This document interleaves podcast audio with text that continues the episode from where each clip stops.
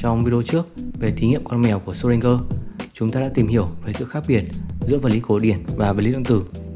Trong đó, vật lý lượng tử nghiên cứu những vật thể trong thế giới vi mô như những nguyên tử, phân tử và các hạt cơ bản chẳng hạn như electron. Trong vật lý lượng tử tồn tại sự ngẫu nhiên tuyệt đối. Chẳng hạn, một electron có thể ở nhiều vị trí cùng một lúc theo mặt hàm phân phối xác suất. Electron có thể có 50% khả năng ở vị trí A và 50% khả năng ở vị trí B. Đây là điều không tồn tại trong vật lý cổ điển và thế giới vĩ mô mà chúng ta quen thuộc. Bạn sẽ không thấy tôi ở hai vị trí cùng một lúc với xác suất là 50%. Bạn cũng không thấy một con mèo có thể vừa sống vừa chết cùng một lúc trong thế giới vĩ mô. Điều này đặt ra một câu hỏi tiếp theo. Tại sao chúng ta biết rằng sự ngẫu nhiên tuyệt đối tồn tại ở thế giới vĩ mô? Có những bằng chứng hay thí nghiệm nào để chứng minh nó? Trong video này, chúng ta sẽ nói về một số thí nghiệm và lý thuyết để chứng minh tính ngẫu nhiên tuyệt đối trong thế giới vi mô. Những thí nghiệm này đã thực sự thay đổi cách nhìn của chúng ta về các vật thể trong thế giới lượng tử.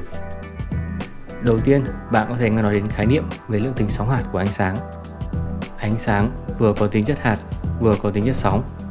Ánh sáng có tính chất sóng được chứng minh dựa trên thí nghiệm Young về giao thoa ánh sáng.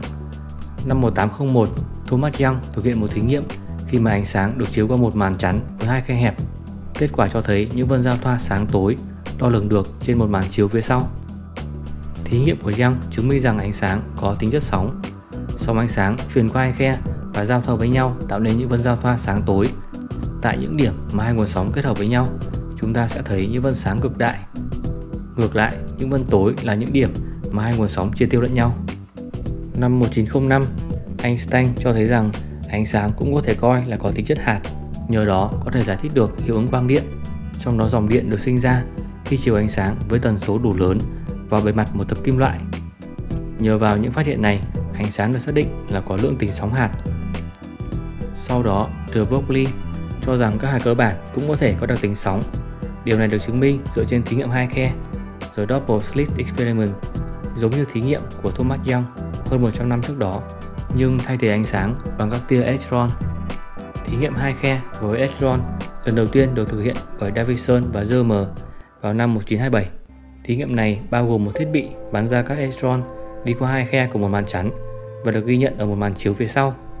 Nếu electron thể hiện tính chất hạt, chúng ta kỳ vọng các electron sẽ tạo nên hai giải song song trên màn chiếu tương ứng với hai khe. Tuy nhiên, đáng ngạc nhiên là đó không phải là điều mà chúng ta thực sự quan sát thấy.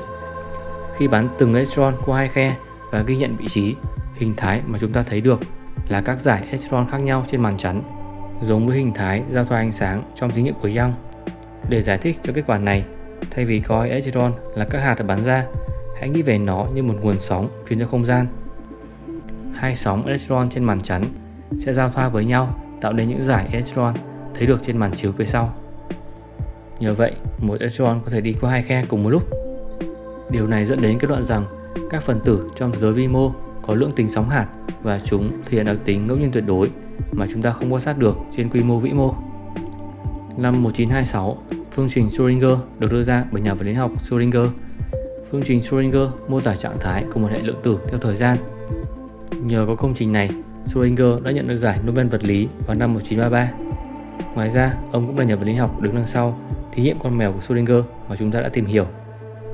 Nghiệm của phương trình Schrödinger được gọi là hàm sóng wave function.